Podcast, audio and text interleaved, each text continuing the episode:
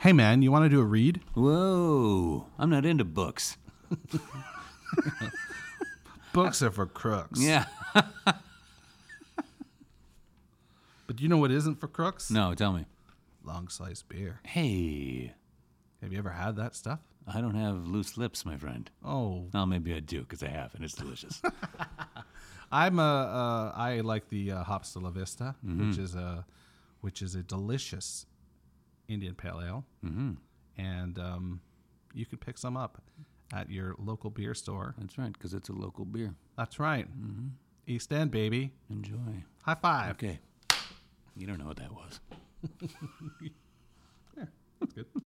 Hi there, this is Greg LeGros And this is Jamie Dew. of Fully and Completely. You're listening to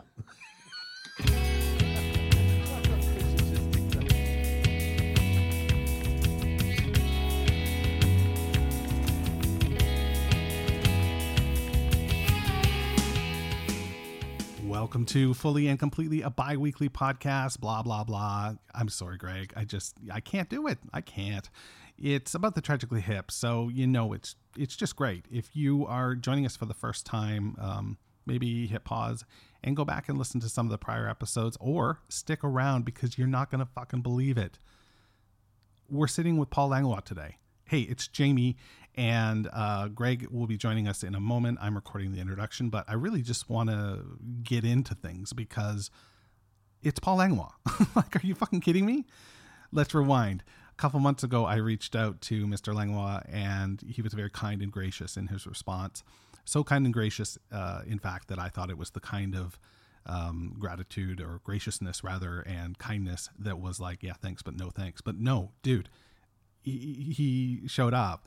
We made plans for him to come over to Greg's house um, while he was in town uh, here in Toronto doing a show. And it was so fucking cool. I completely understand what Stephen Brunt was talking about now when he said, you know, like uh, Gord Downie is walking up my driveway. Because Greg looked at his window at one point and was like, I think Paul Langlois just got out of an Uber to, um, and he's at my house. And we went downstairs and we threw on the headphones and we talked for a good little while. I kept looking over to my left and I would see Greg and then I would look straight ahead and it was Paul. And, um, you know, it was such a trip. It was so cool that he did this. And he really let us in on a lot about his two solo records. We talked about those at length. Of course, of course, we talked about the hip and we talked about his relationship with the band and, and Gord in particular. But the focus of the interview was definitely those solo records. So today we are going to, um, I'm going to choose some Paul songs to play uh, in between, uh, interstitially in between our bits of interview.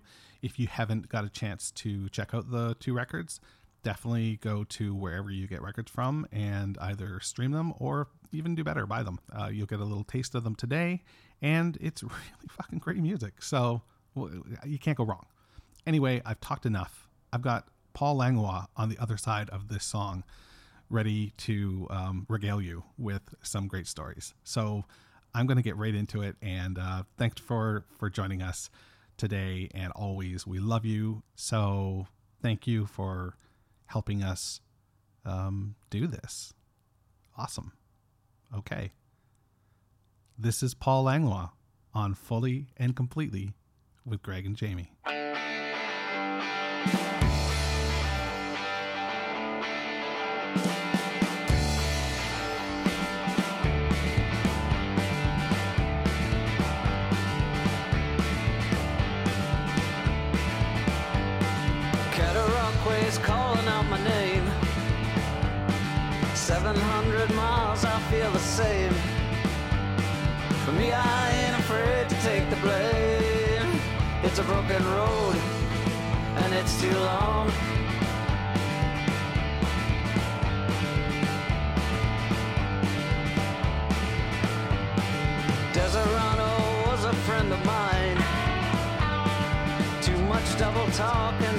Time. I guess if I was looking, I would find it's a broken road and it's too long.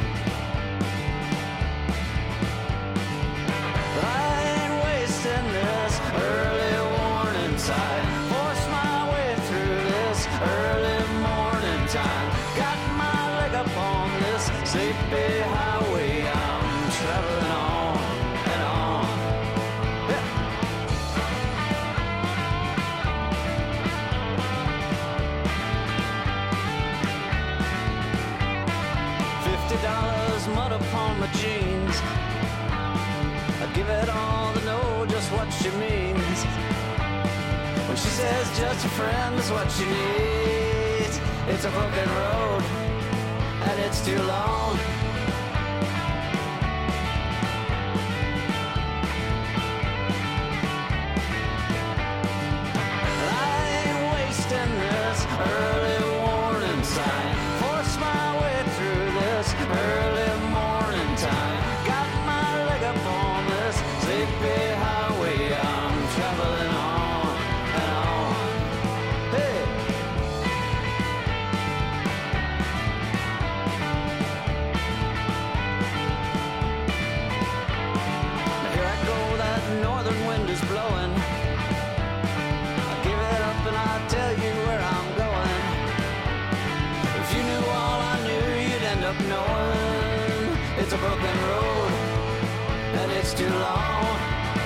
It's a broken road and it's too long.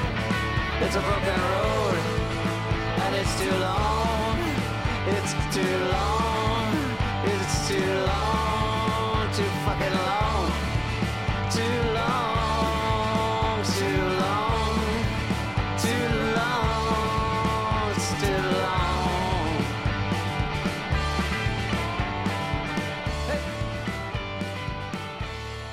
How are you doing? I'm doing well. Thanks for having me over. Thanks for doing this podcast. Actually, Oh, you know. anytime. No. Yeah. keep the dream alive. Yeah. Yeah. we were shocked to find out we were the there there there wasn't a podcast about the band. Um, we we were you know flirting with this idea for a couple years, Mm-hmm. and uh, we finally sat down, you know, last year to start recording, and uh, it's you know it's just been it's been a whirlwind. Um, you know, you, you guys are very popular, so Oh, that's good. It's nice to be the only one doing something Mhm. like that. Yeah, it works out. Yeah. my, my first question right off the bat is your record label, uh, Ching Music.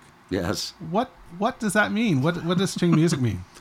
Well, Or where did it come from? um, It's uh, it's actually while we were uh, talking earlier before we started this. Um, I started that label to um, facilitate putting out uh, Hugh Dillon's first solo record.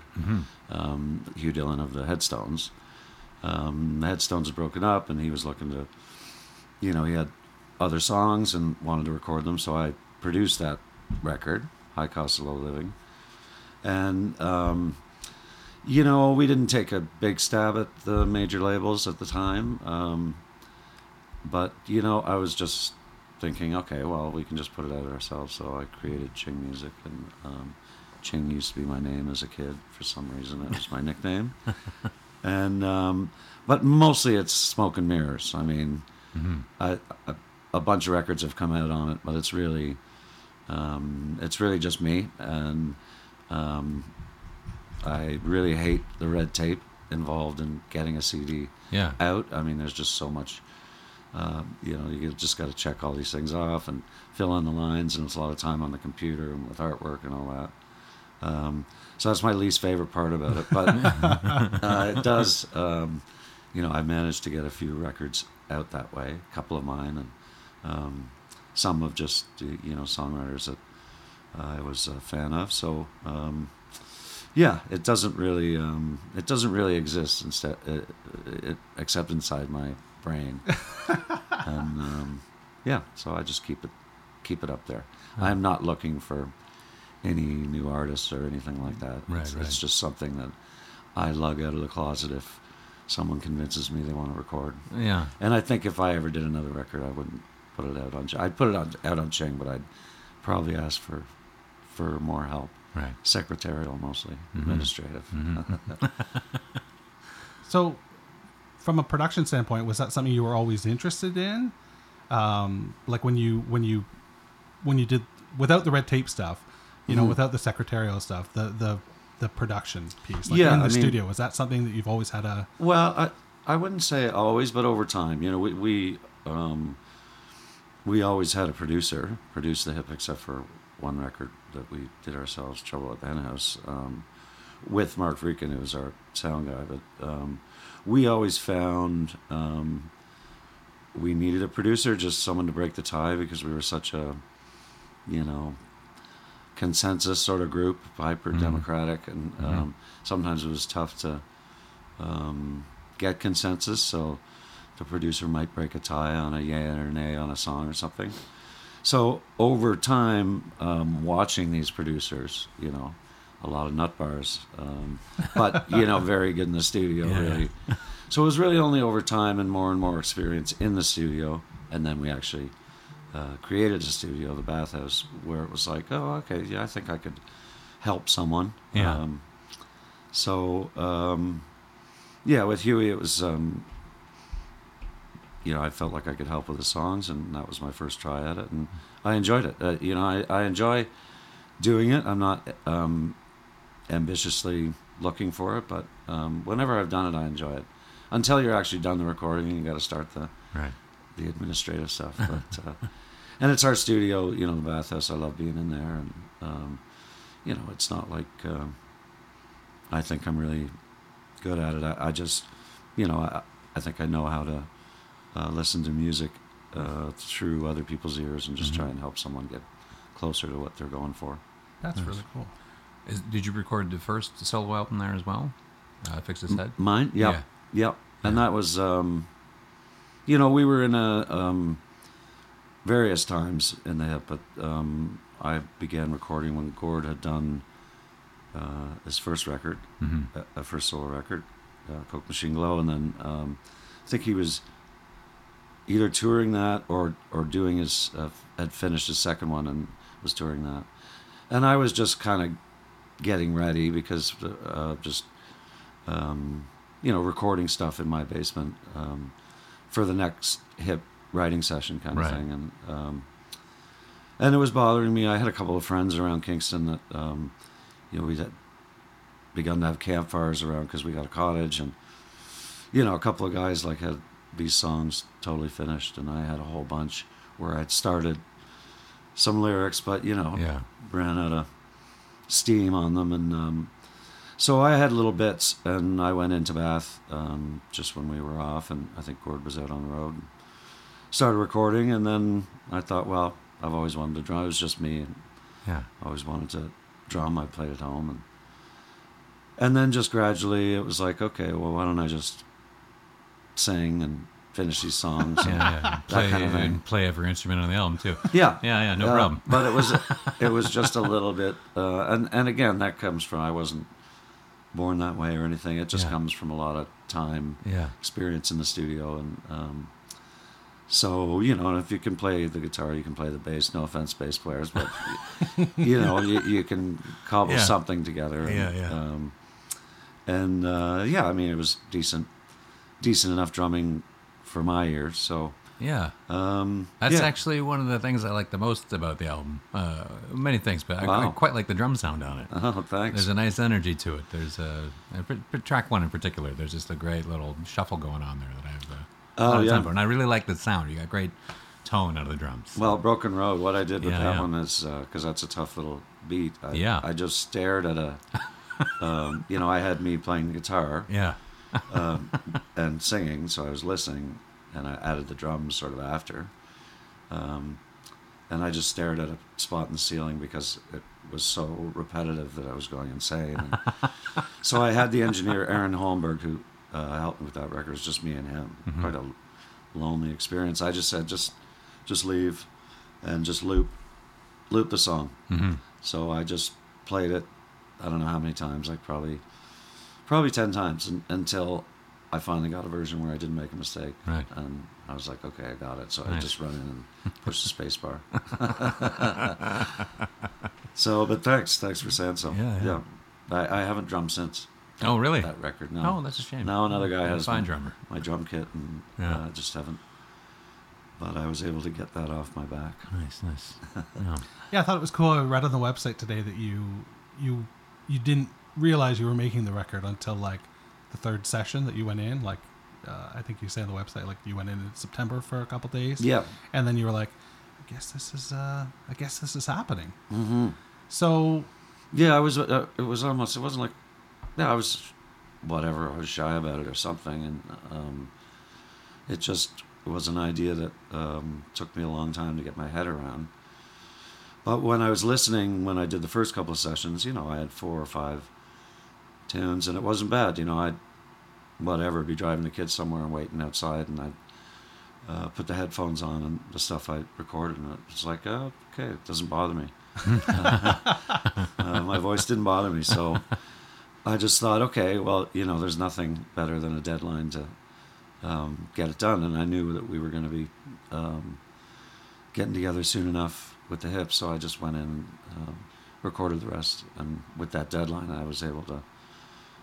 You know, I, I think it's the only thing. I look back, you know, I've done two solo records. I have no idea how I wrote the lyrics. No idea, because I don't write things down and you know take a little note. Gord was great at that, obviously, um, but he was great at at uh, working at it and constantly any idea he would just right now if he had an idea he would you know Jot it he'd, down. write, he'd jot it down, stop what he's doing, and um, I had never done that, but something about the deadline, I just had to think of things to write about. So and yeah, did. there's some gr- there's some great lyrics on it. Like the um, Oh, the, the song that you played in Kingston last week. Um, that I wrote oh down. yeah, uh, things we should have said. yes.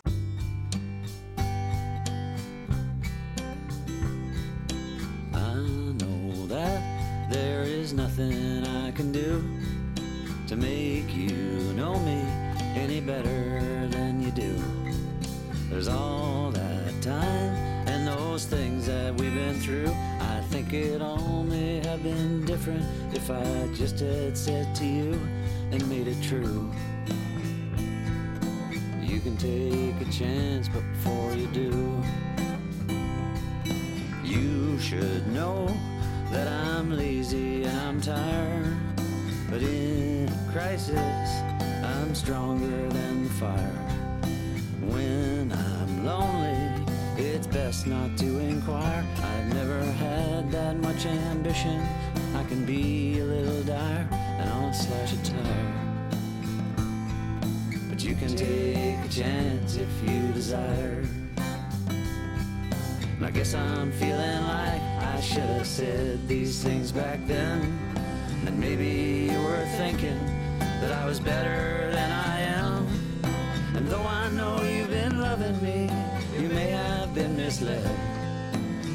All the things I should have said. I'm possessive and I'm jealous and I'm snide. I get threatened and tied up all inside. I won't run away, but sometimes I will hide away into some place that only I can find. And I've never cried. You can take a chance if you decide. I've been beat up and wrestled to the ground. I will be the toughest fight that you have found. But I will love you too, and I'll turn you all around. Turn up the heat, and I won't turn it down or make a sound. You can take a chance, pound for pound. And I guess I'm feeling like I should have said these things back then. And maybe you were thinking that I was better than I am. And though I know you've been loving me, you may have been misled. So these are all things I should have said. I can share things, but I can take what's mine. And I get defensive when I can't compromise. And I may not seem it, but I can cross the line and make you feel like I am leaving you behind. But I hope you'll find that you can take a chance on me sometime. You can take a chance on me sometime. Can Can't you take a chance on me this time? I love the the um, the lyric about uh, if you turn the heat if you turn the heat up, I won't turn it down. I won't make a sound. That's true just, thing. That's just so great. Like I think of, I think of, I just think of my wife and I like battling over light. We don't control the heat in our house. We're in an apartment, but battling over light switches, like just the silliest things that you battle over. And uh, Yeah, yeah, yeah. That's, there's a there's a bunch of great lyrics in that song. You know, slash a tire and Yeah, well, thanks. It was sort of, um, I mean, with the particular, with I won't turn the heat down. It, it's, I mean, the only other person I know is Gord Sinclair, who could, um, and me, could win a war of attrition. I mean, you could put us, you know, no, I'm not hungry. No, I'm fine. You take it. Yeah. Um, so that kind of thing. It's like, you know, yep, turn it up to 80. All right, I'll just sweat it out. Uh, and that particular time, I remember, um, you know, I wasn't. It was just Aaron and I there, and so, you know, I love Aaron. He doesn't work at the bathhouse anymore, but he actually works at the Bader Center, uh, where I Oh, played okay. that song. Oh, great. He's out of production there, so he's Oh, wow. he's turned out great for him. Uh, but it was just me and him, and he had a girlfriend that at the end of the night, like three in the morning, she worked in a bar. She was the only person that we could play it to because we just record. And, and anyway, it was fine, but I was starting to get depressed, like just like, eh, you know, starting to not really like myself. And uh, so that song just came out all at once. I was thinking about my wife Joanne, and and just like, uh, yeah, I'm, I'm sort of a bit. I drank a little too much that night, and so it was the next morning that um, I recorded it with Aaron. I was like, I don't know what this song is, and Aaron was like, No, I really like it. Just it's you, yeah. you should keep at this. And um, so I was when it was done, and I accepted it, and I liked it, and I was able to, you know, squeeze in some uh, lyrics that I liked. Uh, you know, I told Joanne that, hey, I finally we had talked about. it, I finally wrote a song about you, and she listened to it, and she's like, "This is about you." it's like you say "I" and "me" about fifty times. So it really is true. What I was thinking of her and what a pain in the ass I can be. Oh, it's wonderful. That's one of my highlights on the record. So when you when you brought that out last week, I was just like, yes, this is great. Oh, yeah. thanks. Yeah, but I rarely, rarely play that song. It's a tough one to play for some reason for me. I just get shaky or something, and Well, it's pretty uh, personal. Like I mean, Yeah, it's, uh, yeah, it kind of shakes me a little bit. Yeah. so my voice gets shaky, and I try and I tried. To, I was nervous anyway. I got through it. you didn't, you- you um, couldn't tell. I don't feel like I've ever nailed it, except when I recorded it. Oh wow.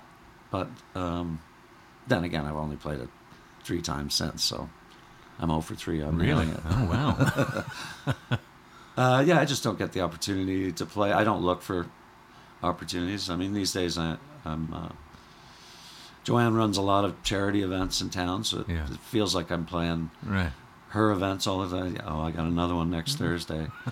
Uh, you, you just have to play two songs. Oh, okay, I guess I'm doing it. Uh, and then other little opportunities come along, but I honestly don't look for them. Yeah.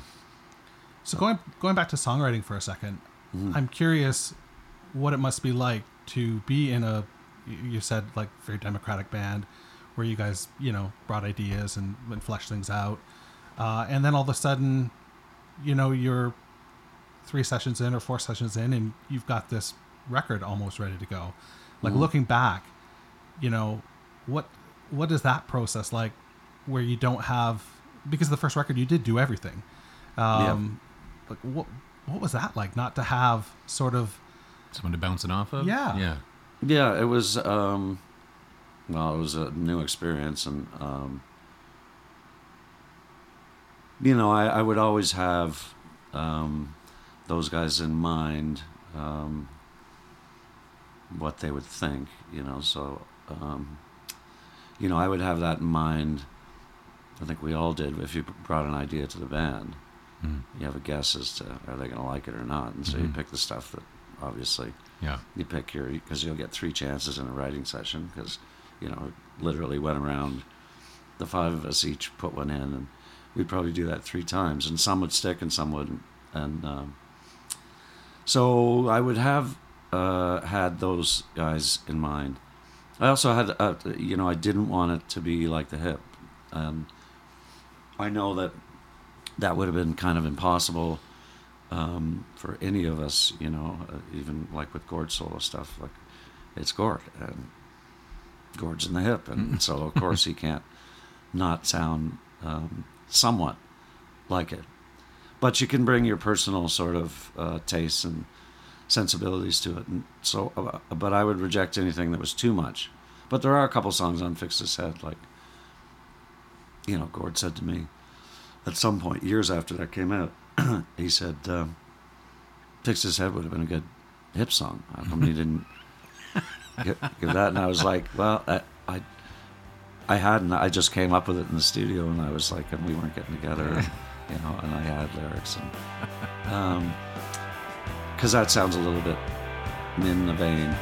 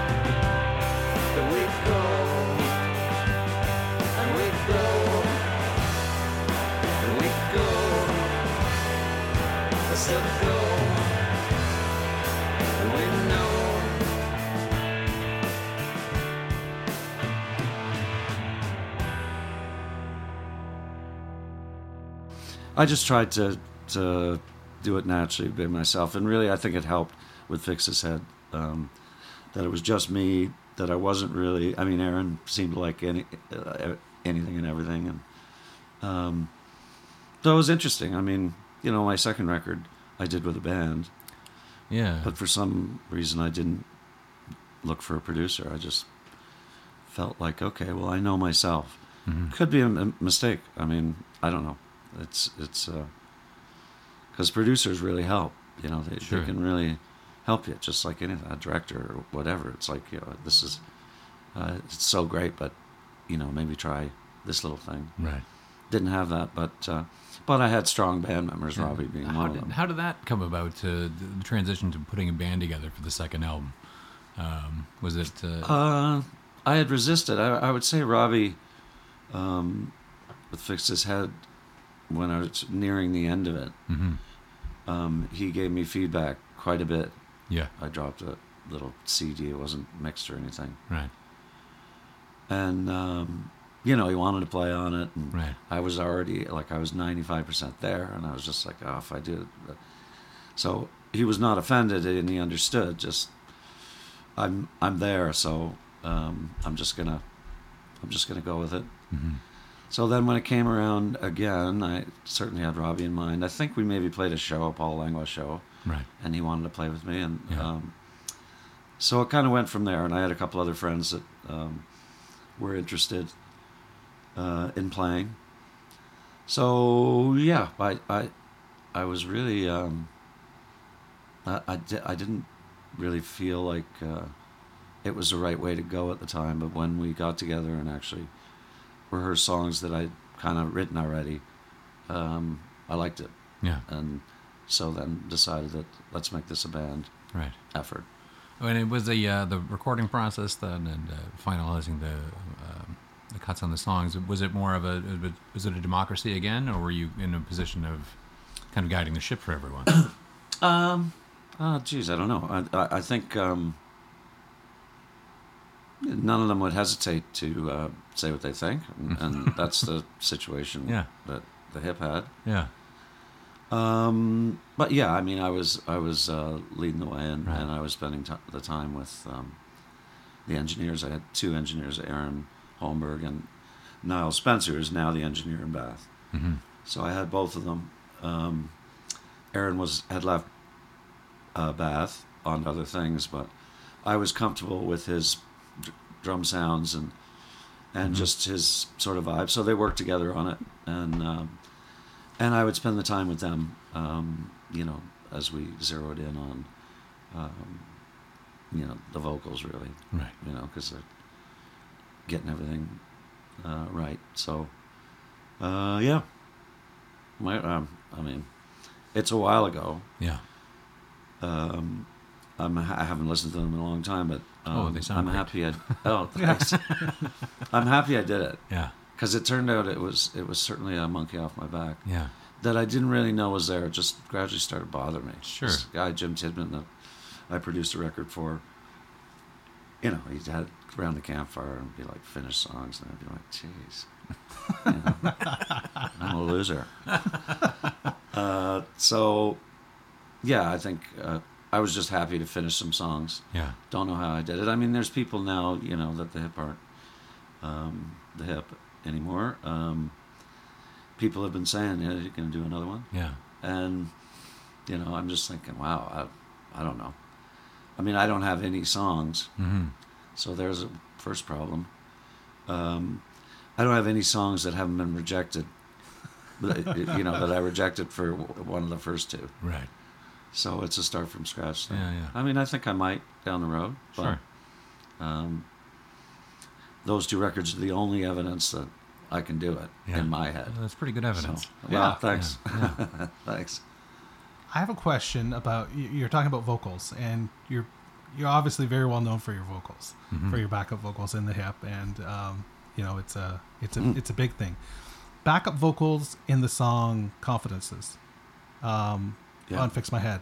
Yeah, Is that you? it is. Doing yeah. so Yeah. harmonizing with yourself there. hmm Yeah, which I've It always. sounds dynamite. Oh, thanks. Yeah. Thanks. That's I don't really want this to just to be like us just loving like these things that you're saying. Oh my gosh, this is great! Like one of those Chris Farley interviews or whatever. But but dude, that is like wonderful. I listened to I was listening to that and I was just like, because it doesn't it doesn't sound like you. Like it it does, but it doesn't. You know, like you did a really great job there. Oh, thanks. Thanks. Yeah. It would be something I would have an aversion to, you know, someone doing their own backups. But Gord did it a few times um, with similar feelings, just like, ah, should I be doing this? I mean, uh, but I was the only one there. So it was kind of just because that was Fix This Head. Yeah.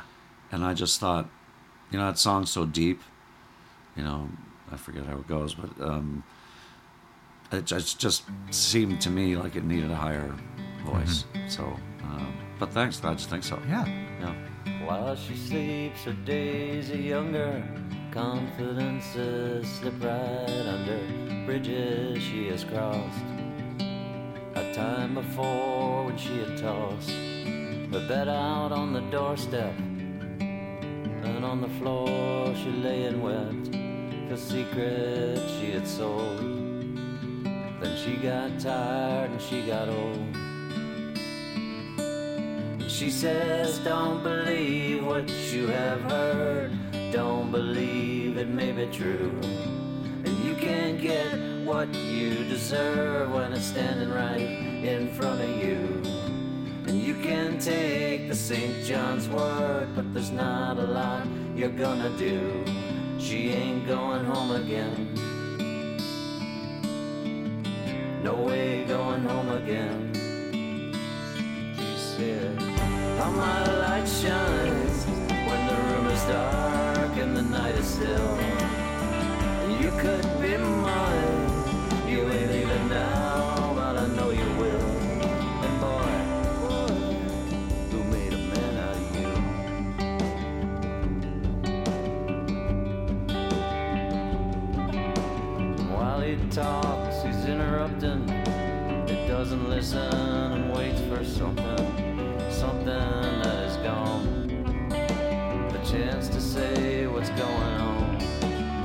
back then, he used to love her,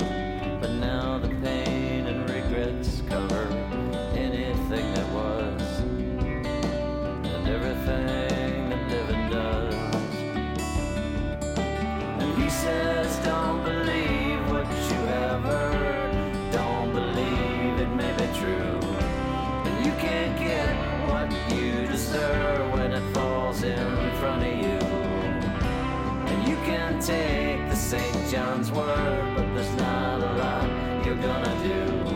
He ain't going home again. No way going home again. He said, How my light shines when the room is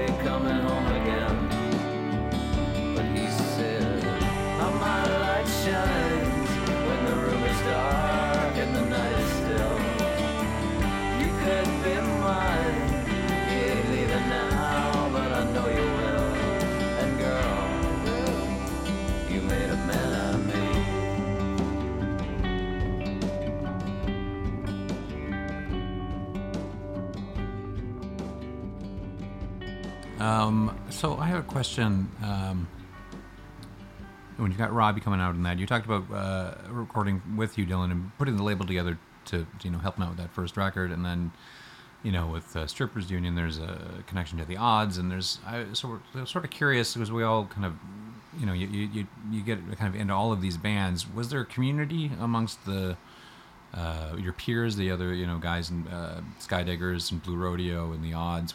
Did, did, was there a sense of camaraderie, um, being the you know the Canadian heavies? I would say so. Yeah. Um, I think it took a while. Mm-hmm. Uh, I mean, certainly um, with the Skydiggers, we um, we knew them early on. Mhm. Um, Gordon and I played in this Monday morning hockey game in Tro- when I lived in Toronto. Uh-huh. So this is about whatever it was, 25 years ago. Right. Uh, a game that I believe still continues. Um, Cuddy plays in it. Oh, I love calling him Cuddy. Um, sorry, Jim. Uh, and the Skydiggers, Josh and Andy, um, we knew well, and we were yeah, we're all in the same game. It wasn't like a competition or anything. You No, know, no. We, we there there was, and the odds. You know, we toured with. We, we were Mm-hmm. um, took them out a couple times or a few times, and so yeah, I mean, uh, we know them all well, and I think um, you know Robbie and Craig Northey um, from the odds. Um, they struck up obviously a few conversations and, and made a decision to work together and write songs together. Mhm. And, um, yeah, all that kind of stuff happens pretty organically, you know. Um, Sinclair with, you know, working with the Trews. I mean, I would Mhm. call him the, the producer in the band. Um, a- anyway, yeah, you, you sort of uh, these things ha- happen naturally. But mine are sort of a circle of friends in Kingston Mm-hmm. um, that I've uh, worked with a lot, you know, uh, um, and just because they're guys I like and I think they're unsung and Yeah. um, and I'm very comfortable that way. So I haven't done too much crossover, but you know, I played with Skydiggers last night and Right. and uh, a few weeks ago and once last year, and that's um, a lot of fun just because we've known each other so long, and I'm glad to see them doing their thing uh, so well again. Mm-hmm. So yeah, there. I mean, uh, there is a sense of community. You're in the same sort of thing, but because we were from Kingston, Right. it took us a while to sort of, you know, we would come into Toronto, but we wouldn't spend too much time. Or come in, play the horseshoe, or Right. before that, the hotel Isabella, and um, we felt like it was us against all the big Toronto bands and Vancouver Awesome. bands and Yeah, that yeah. kind of stuff. Um, but then gradually, you know, as you get a bit older and I'm a bit more kind of mature about it, you Yeah. become friends with all these people. Right. But fans of all of them for sure. Oh yeah. And Blue Rodeo would be more specifically, you know, we were at very similar levels, very similar time. Right. Jim had gone to Queens. He bartended at the curling club, so did I. Oh, Um, wow. I didn't know him, but at different times. But we found all this out Right. as um, as Get we got to know them. Nice. Yeah. and we would run into them. You know, we ran into them out east and had one night uh, together with. Uh, I think it was just Jim and Greg. Basil might have been there, but um, just in a motel room. Mm-hmm. You know, just shooting the shit and, and sort of uh, giving each other our band's life story at that point. And that was probably we were probably each like maybe six years in, Right. seven Wow. years in. So um, yeah, and ever since it's always it's always great to see anyone like that. Mm-hmm. Because I guess Outskirts came out the same time as the as the self-titled EP, right? Uh, 87. Yeah, I would say. Yeah. Yeah. Oh yeah. Yeah. That's really cool. Yeah. And we would hear about them, and I'm sure they heard about this. And Bidini, you know, at Rheostatics, Mhm. you know, he heard about us too, obviously, which he's written about. And um, so you'd be kind of like, you know, once we were hilarious, but we were in England um, at the Columbia Hotel, and everyone, all musicians stayed at the Columbia Hotel. I think it was our first or second time there. And uh, the bar would stay open if, if any, in the hotel lobby. If anyone was drinking, they would just stay open um, till the last person left. And the Barenaked Ladies were, we walked in the, the lobby area, and there's a bunch of tables, and the Barenaked Ladies were sitting at one table. And we had never met them, and we looked over, and either Ed or Steven stood up, and or Tyler probably stood up and said, "Hey, you want to fight?" I was like, "Okay, yeah, that's pretty funny." Because there's always this sort of, you know, I I'm sure it exists today. You know, with young bands are up and Oh, coming. You've yeah, heard yeah. about them, and it's like okay. Yeah. So it takes you a while to warm up to each other. That's great. Speaking of young bands, you did a you did a number last week with Rex from the Arkells. Uh, with Max. Max. Yes. Oh, I said Rex, didn't I? No problem. Um, that was Uh, that was great. How did that come together? Um, yeah, I mean, I think I got lucky because I, I didn't. I, I don't feel like I was quite practiced enough or necessarily suited it, but um, it went very well. And um, yeah, I mean, we uh, took the Arkells on a tour, and uh, they were great and did great. Uh, Max has been very, um, very good at what he does, obviously.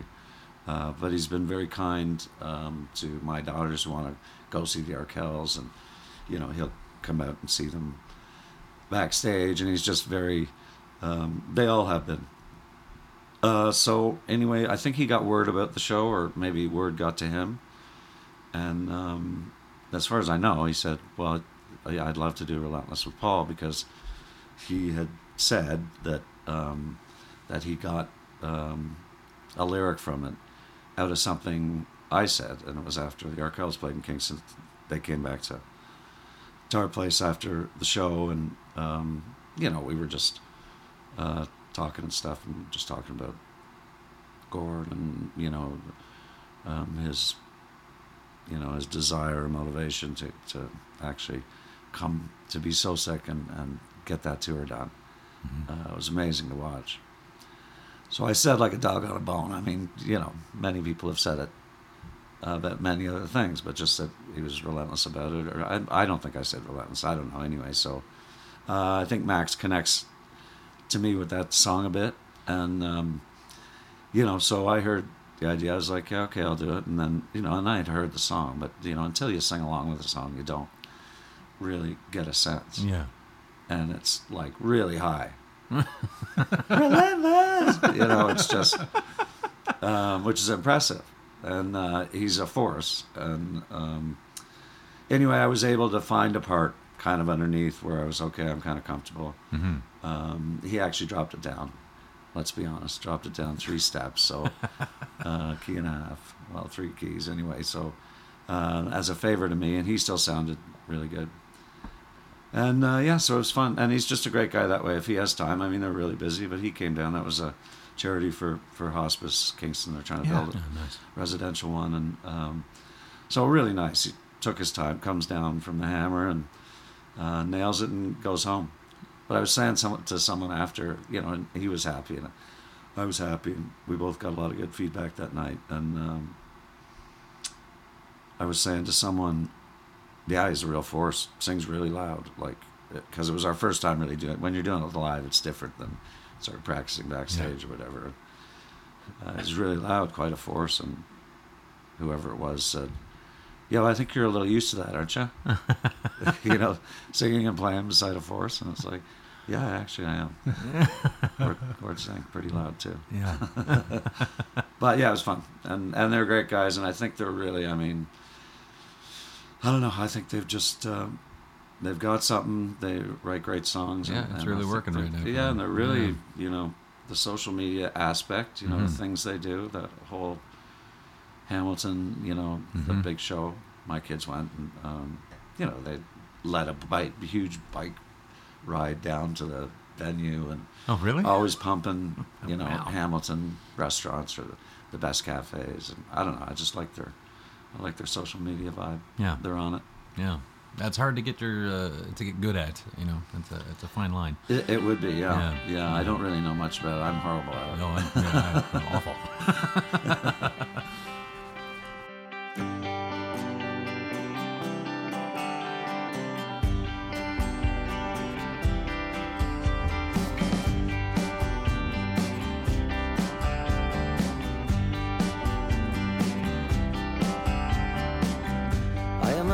that your insides are churning and you're awake now, so it's making it worse.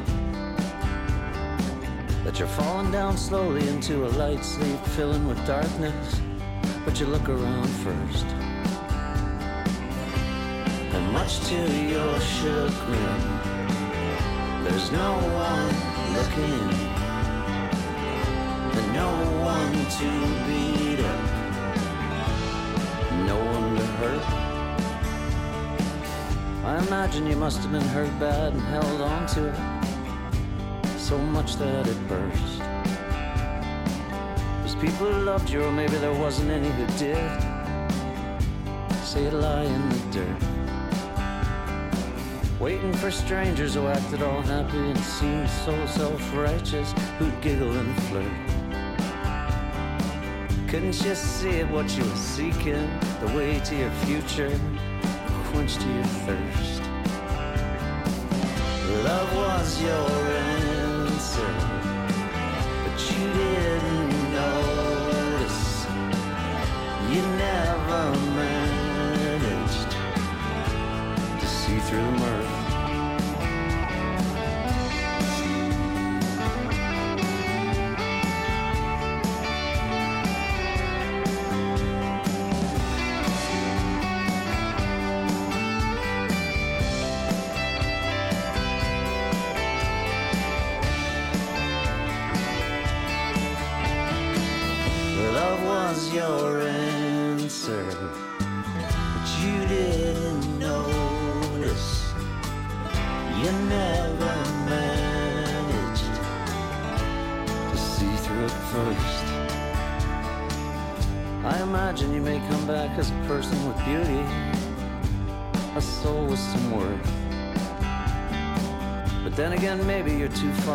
from the things that are needed to qualify for birth.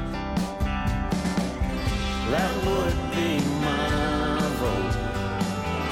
No second chances here. At least not for you. And not on this earth.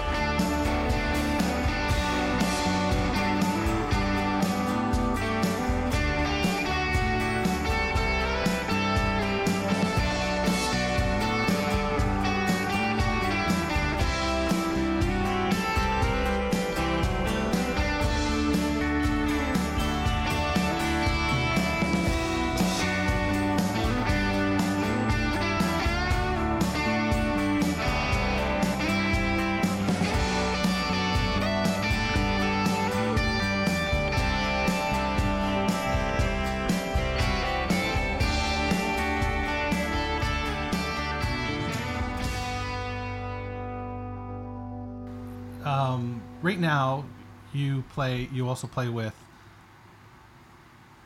It's a it's a foursome. Campfire Liars Club. Campfire Liars Club, yeah. Is that like technically a, a band? Here's my hat. You can't see it, but Oh. that says Campfire Liars Oh, Club. Oh, right on. Excellent.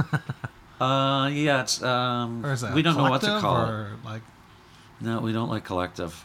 Uh, it's certainly certainly not a band. Yeah. A group, and um, yeah, uh, I've been doing it quite a while. But we don't do like it's just sort of casually if it comes up. Um, um, so it's uh, me and a guy named Greg Ball who I, um has put uh, three Yeah, records out on yeah. Music. Mhm.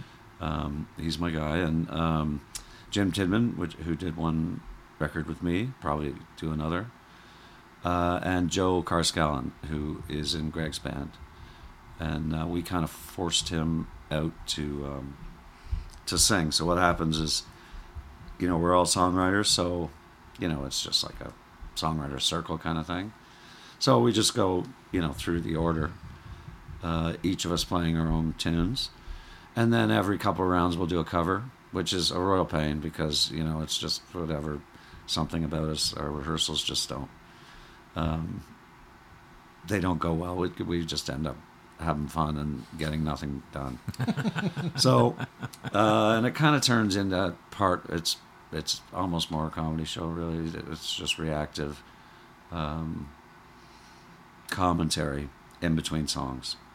I would say because Jim is the host, it was his idea, Jim Tidman, and so he forced him to say the first thing to host.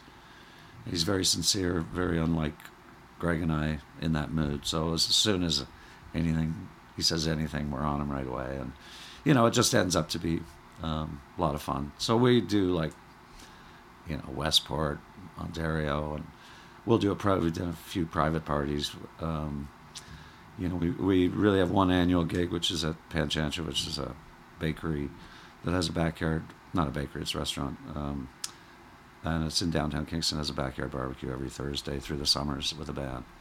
So we do that once every August. And it just seems like we build some gigs around. Like we played maybe, I'd say probably 10, 11 gigs over the course of the summer.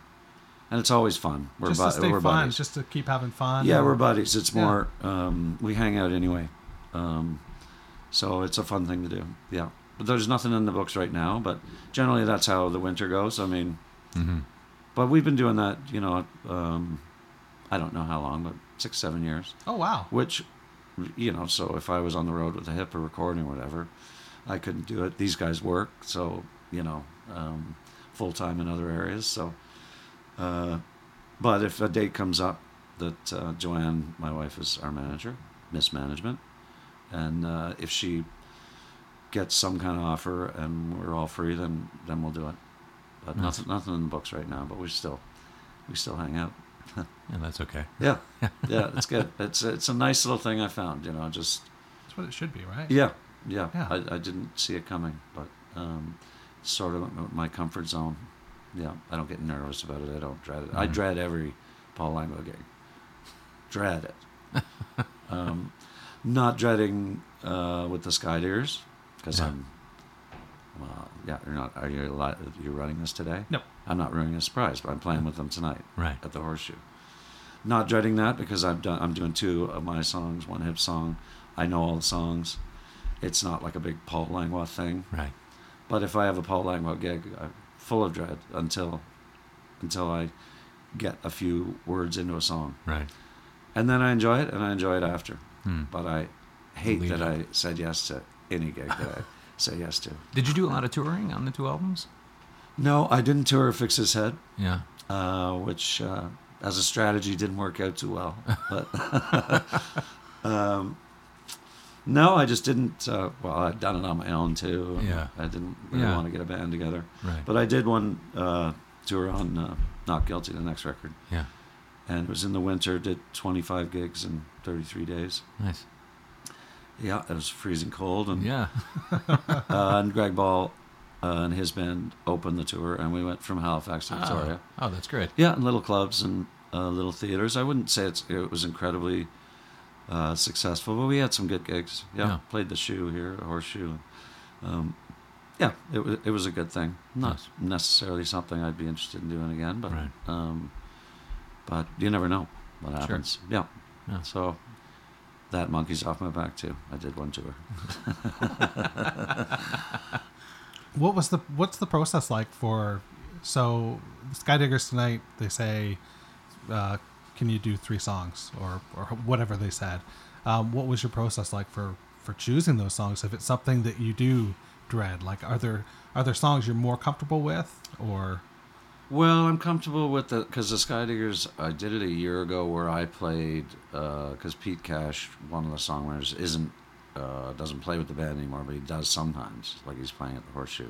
He d- he wasn't playing in Kingston, and his songs. Um, he's got a deep voice, so um, and I can sing low like that, and so I was basically imitating Peter Cash, uh, his parts uh, on the three or four Skydiggers songs I did, and and then it was just sort of I don't know. Broken Road comes as a natural choice. Same with Not Guilty, and and really, I think both the Skydiggers they they're uh, they kind of got a big band now, and uh, it seemed like they enjoyed playing those, like a little sort of rocky kind of tunes, and Yeah. um, so yeah, we had done it a couple times before, and then the idea came up of me coming up for their annual Christmas horseshoe thing, and so it seemed to be a natural. But they asked for uh, those two songs.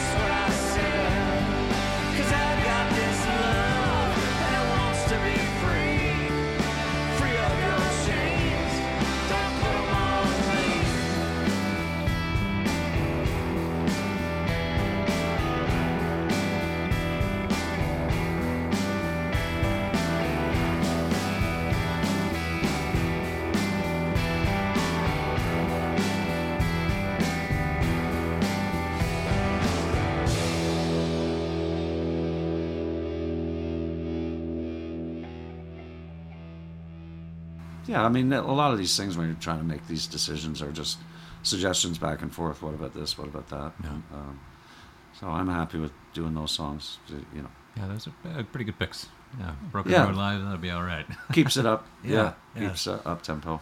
That's great. Yeah. So um, no, it's fun, and I really like their their band. So Yeah, well, Skydiggers are wonderful. Mhm. Great yeah, band. yes, they are. Yeah. Yeah. and I'd never been to their Christmas show, and I guess they've been doing it for Yeah, twenty some years. yeah. uh, and I had never made it. Uh, so it's nice that I watched the whole show last night. It's Mhm. nice, good, really good show. Good turnout. Yeah. Oh Yeah. yeah. Oh, yeah. Stuffed. Nice. The horseshoe. Mhm. it stuffed. Mhm. I thought I, I thought I was done with that. Yeah. Yeah. So, but nice to be back there. They've Very cleaned good. it up a bit. Yeah, but not too much. Not too much, yeah, no. yeah. Yeah. But when I was thinking about the gig coming up, like I'm going on towards the end of the set, Mhm. so and the, the, the you know the backstage is like a little hole of a room. Yeah, oh yeah, yeah. I've So I there. thought, well, I'm just gonna be sitting here, you know, drinking beer on my own, just you Yeah. know, not liking it. But Mhm. they have actually They got the downstairs one now, right? Yeah, and yeah, yeah. now they have this window you can look out uh, Oh, the oh, office. a so window. I could actually watch the show. yeah, so Nice. quite a venue. Um, anything else uh, coming up? Uh, live performances, or is this going to be uh, it for the Uh, ticking season off. anyway? Uh, th- as far as I know, oh yes, I'm doing one thing on February seventh that I keep meaning to tweet about, but I'm, I'm I think I'm waiting to get through this. All these other little gigs I've had. Right. Uh, I'm playing with John McDermott, who is um, not sure. I mean, a lot of people know who he is, but um, Irish tenor singer, and I've played with him a few times. We met at a golf tournament years ago, Oh yeah. and I generally uh, I played like I played a CBC thing at the CBC a few, number of years ago. Um, I was on one of his uh, records called Just Plain Folk, um, and singing um, John Prine Oh wow. and because we just discovered um, after he was playing this golf tournament, like playing musically after the tournament, and he came up to me. He's like, "Do you know any John Prine?" And you know, I was like, "I love John Prine." Mhm. He's like, "Oh, come on up." So anyway, we've we've stayed in touch, and uh, he's a great guy. I played with him. Uh, he played in Kingston um, a couple months ago, and I got up with him. Um, anyway, I'm playing with him at Hugh's Room in Toronto on February 7th. And he's, I think he's doing three nights, and he's featuring a songwriter each of the three nights. Oh, so I'm cool. going on uh, the first night on the Thursday, the 7th. So I think he'll do a set. We'll do a couple songs together, and then I'll do a set, sort of a just probably with his, uh, you know, uh, guitar player and bass player, like Sure, a- sure. Uh, be more of a quiet set. So Right. I'll do a few songs, and that's the only thing in the books. Um, which is good for me because th- these things do come up a lot. And yeah, I would I just got through, you know, along with that gig that uh, that you were talking about at the Bader Center and a few songs, which was a nerve wracking thing. I did this other holiday jam thing um, two nights ago in Kingston, um, where I, you know, they pick a song, crazy cover, and I pick one, and so I did those two songs. I picked My Way by Frank Sinatra, and they picked Hungry Heart by Bruce Springsteen. And I was like, ah, I can I do a better Springsteen tune? Nope. You're doing Hungry Heart. Trust us. anyway, so I'm actually, you know, I'm relieved to not have anything in the books Yeah, that's for okay. now, Yeah. except for the gig with, with John. Yeah, that'll be right. It's a Yeah. season for uh, laying back a little bit. Yeah, we'll see what happens. Yeah, well, yeah. things will come up. yeah, things are going to come up. I know it.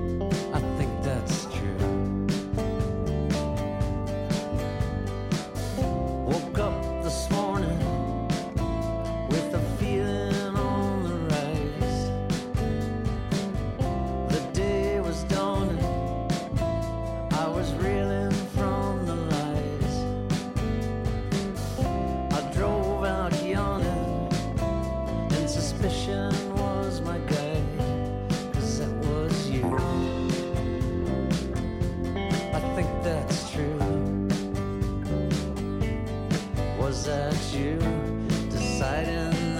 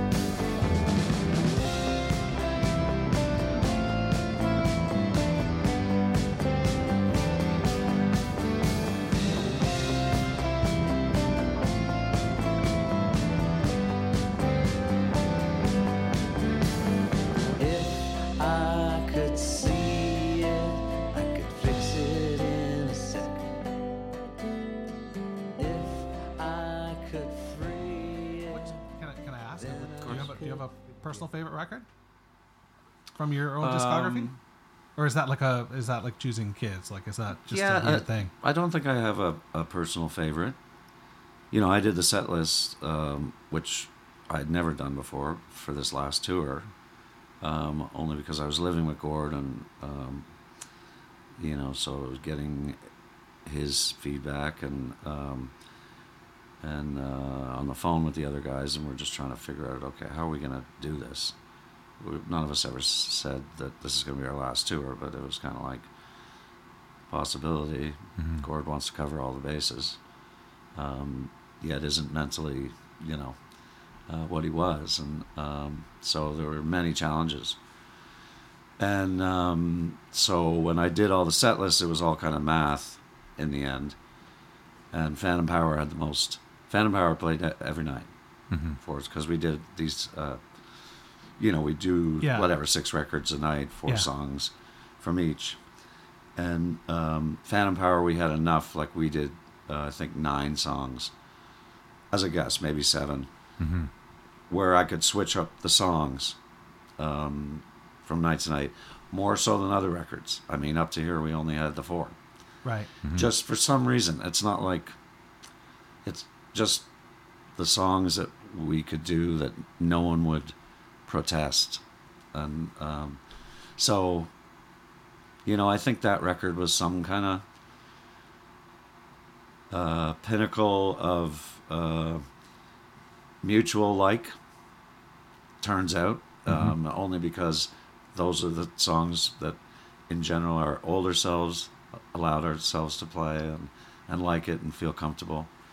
Um, They all sound so good in an arena too. They just Oh, yeah. sound so great, you know. yeah, it's just uh, I think we were we were firing on on cylinders, and we were you know after I'm not saying anything against you know Fully or Road Apples or any of it, but um, we had kind of gotten through, um, and you know where it might be okay. Let's whatever you know maybe it starts to go downhill or something, and Phantom Power just kind of. I think just the combination of songs, working with Steve Berlin and Mhm. in our place, and all feeling pretty good. Um, yeah, it just ended up. I wouldn't pick it as my favorite. I don't. I couldn't pick a favorite. I don't think. But um, I mean, you guys said you're doing World Container next. Yeah. You know, I know that's. I know personally that's taken a lot of heat because Bob deservedly de- deserves a lot of heat. I hope you're listening, Bob.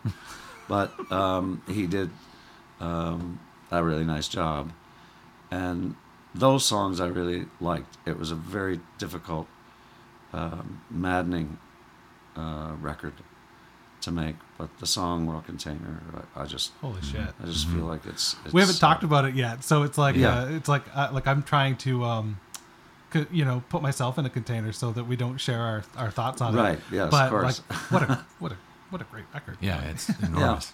Yeah. There's, a, there's a lot of wild energy on that album too. It feels like maybe if there was a struggle in recording it, it came through in a really positive way. It's it Yeah, I think so. Yeah. Yeah, It was, um, yeah. I mean, in those songs that we played, you know, are, are um, yeah, uh, we played them well. It's really Mhm. there's some kind of cool tension to it. yeah, Um, you know, I think some people would think it's overproduced. You could make a case for that for sure.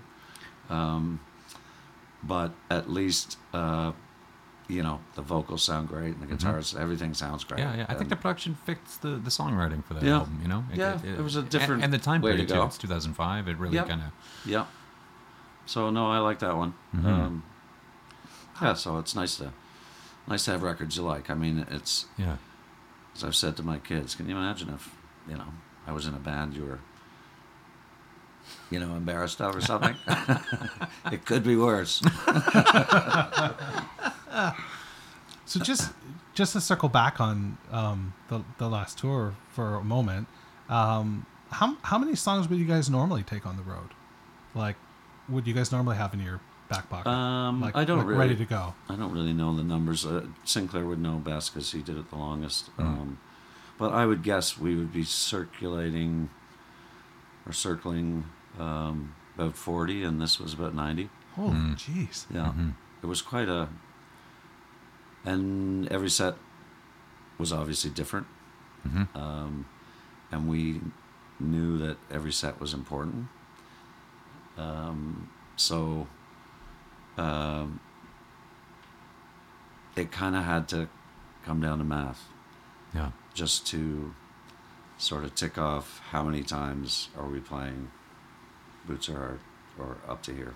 And Right. so whatever, I sort of would lean that way anyway, but I, I base it all on math. Just to, okay, we got up to here road apples. Well, it's going to be, and um, what's the next one? Fully? Yeah. Mhm. No, fully wasn't in that category. I guess it was just up to. It was either up to here or road apples every night. I thought I had a third one in there. Anyway, um, so I, I put them all in different categories, and then um, really just filled in the spots, and uh, with a couple doc- of yeah, you say in the documentary it's like a arts and crafts project that you were Uh, that you were that you were doing with all the Bristol board. And Well, like yeah, that? that took uh, like I left it till last second because I was desperate to get it done, and I started it too late before we were flying into Victoria, and to email everybody with pictures of all the sets, because I think everyone agreed, but I certainly felt like we we shouldn't be discussing the set lists on this tour. Mhm. They will just just look at your BlackBerry or your device, and you'll see what the set is for Calgary number two. Right. And there were a couple little changes, but not many. Like changed a couple, added a couple in Kingston, but Mhm. um, a couple changes. I just thought of it because Calgary we did change. We switched from one to two, one song, but in general it wasn't a discussion, uh, which I think helped. It was just like, okay, this is a set, and we would sound check the obscure record because there was one obscure record in each, four songs from hmm you know, we are the same, or four songs from we categorized, or I did, the obscure records that were going to be a stretch for the band to play, let alone for Gord to sing. hmm But Gord would work out. I got to tell you, you know, every day, and you know, he was going through. I mean, once he got through radiation, then was kind of moving into tour prep. But then he had to do chemo, and that was a setback. And whenever he could, he'd work out, and he'd wear his headphones, and he'd listen to the most obscure, deep track hip stuff, and he'd come up like at two after working out downstairs, and he'd come up to me and be like, "Yeah." Uh, I was thinking, like, um, I can't even think of a deep hip track, but you know, some crazy thing we've never even played before, and um, he'd be like, uh, I don't know, Country Day or or um, throwing off throw- glass or something. throwing like off that. glass. Yeah. Mhm. and I'd be like, mm, that's going to be a challenge. oh, but no, I think we could. Uh, and I'd obviously have to be on the phone later with the other guys saying, so throwing off glass.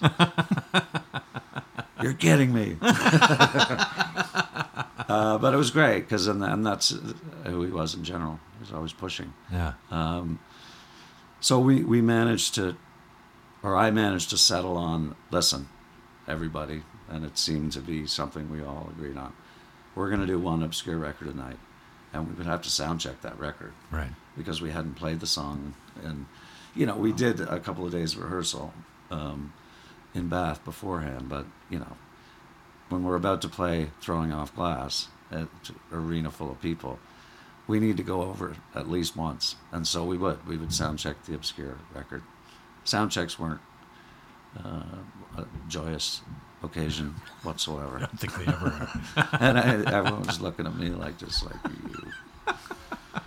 Uh, so, but we got through it. I just Was this a different way of uh, assembling a set list? Did you guys have it a little bit more uh, liquid or organic in the past? Just kind of. it was more liquid. I mean, Gord would certainly consult, but but Gord Sinclair, uh, Gord Downie would um, consult if he didn't. He would say something. It didn't Mhm. happen all the time though. Right. So Sinclair would write them. Um, Robbie did it for a while. Yeah. I think Sinclair did it for, you know, twenty some years. Yeah. And uh, no, there was yeah, it was a little more fluid. There was a little less to because it was sort of like you put out a new record, so you're going to do mostly that, hmm or not mostly, but you know, six, seven songs off the new record Sure. that you're touring.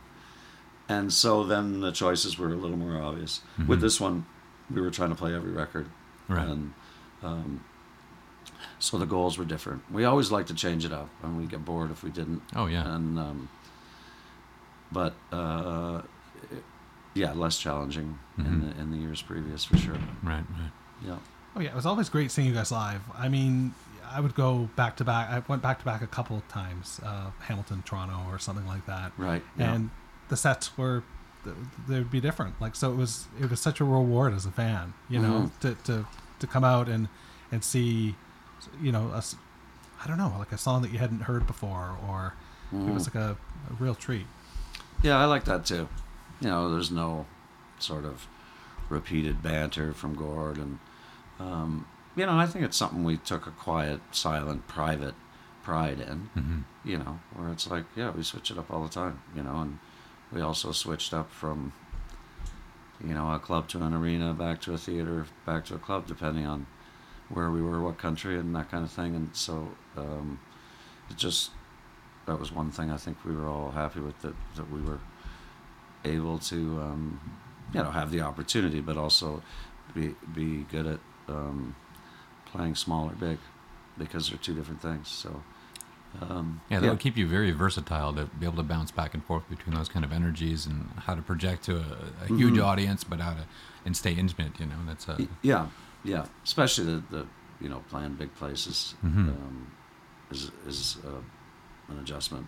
sure. Yeah. So, but changing it up is is something because I've seen bands, artists uh, that don't, and I don't know. I think you'd kind of go insane if you were a guitar player or something. You know. Sure.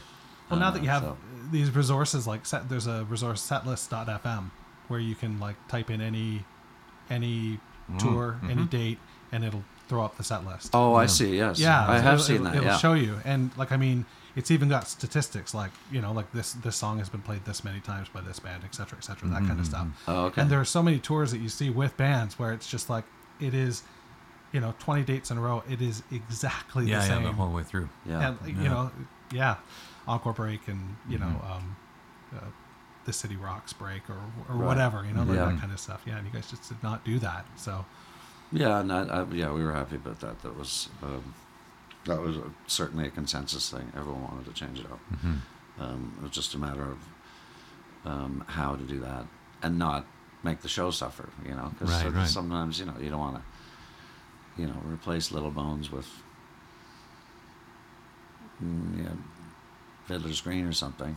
You know, Mhm. you can replace Sweet Kings with Fiddler's Green, but if you're going to replace Little Bones, you know, let's look into the rock territory. Yeah. So uh, it could be challenging. Gord Sinclair was great at it. Um, same with Robbie, but it was just situational um, that I did it for the last one.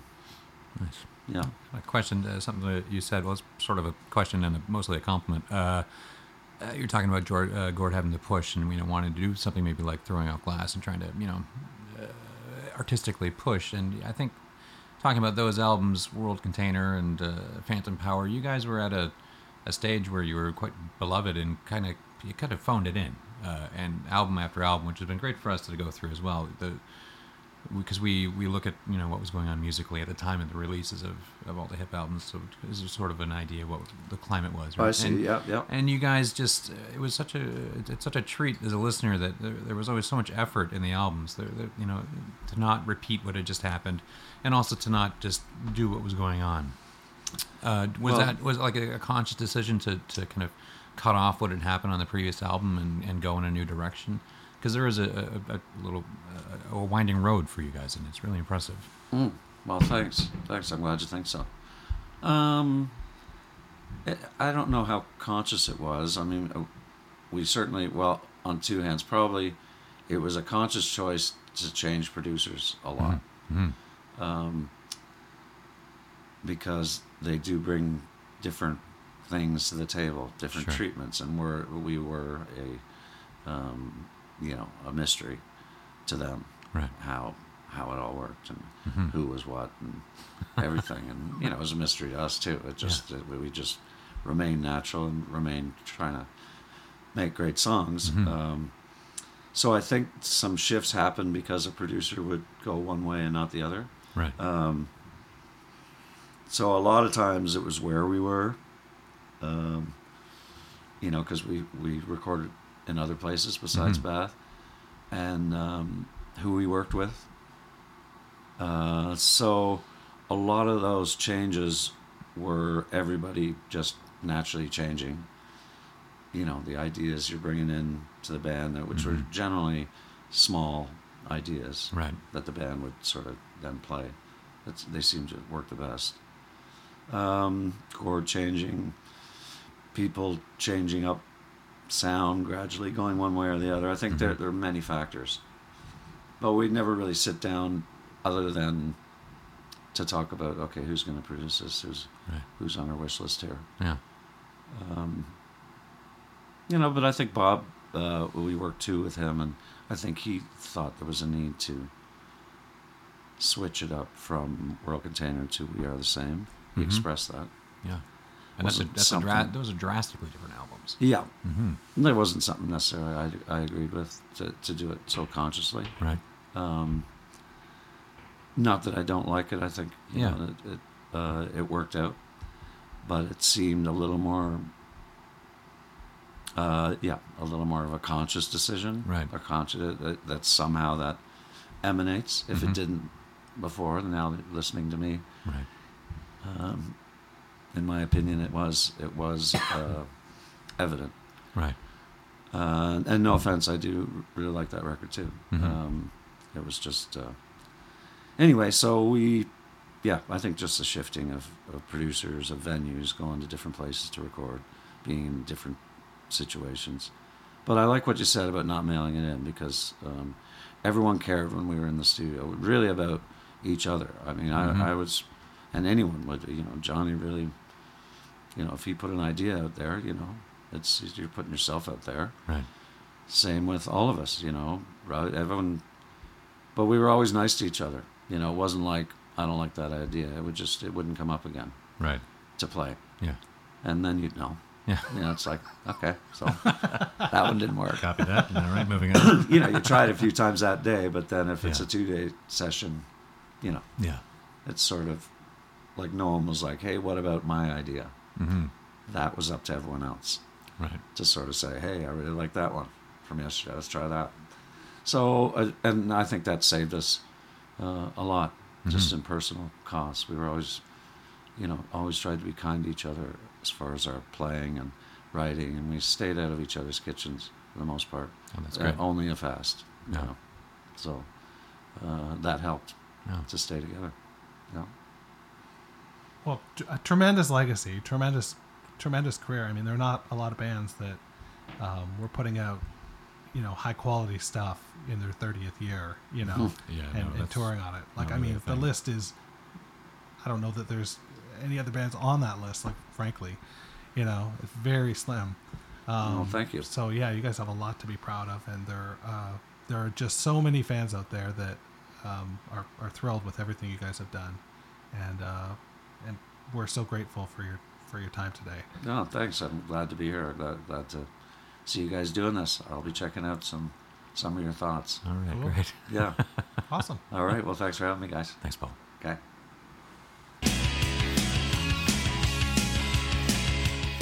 Fully and Completely is a Modern Superior podcast, proudly sponsored by Long Slice Brewery. To rate, review, or subscribe to the show, visit Spotify, Apple Podcasts, the Google Play Store, or anywhere else you get podcasts. For more information about the show, our guests, or Jamie and Greg, please visit www.fullyandcompletely.ca. To join our Facebook group, visit Facebook and search for Fully and Completely.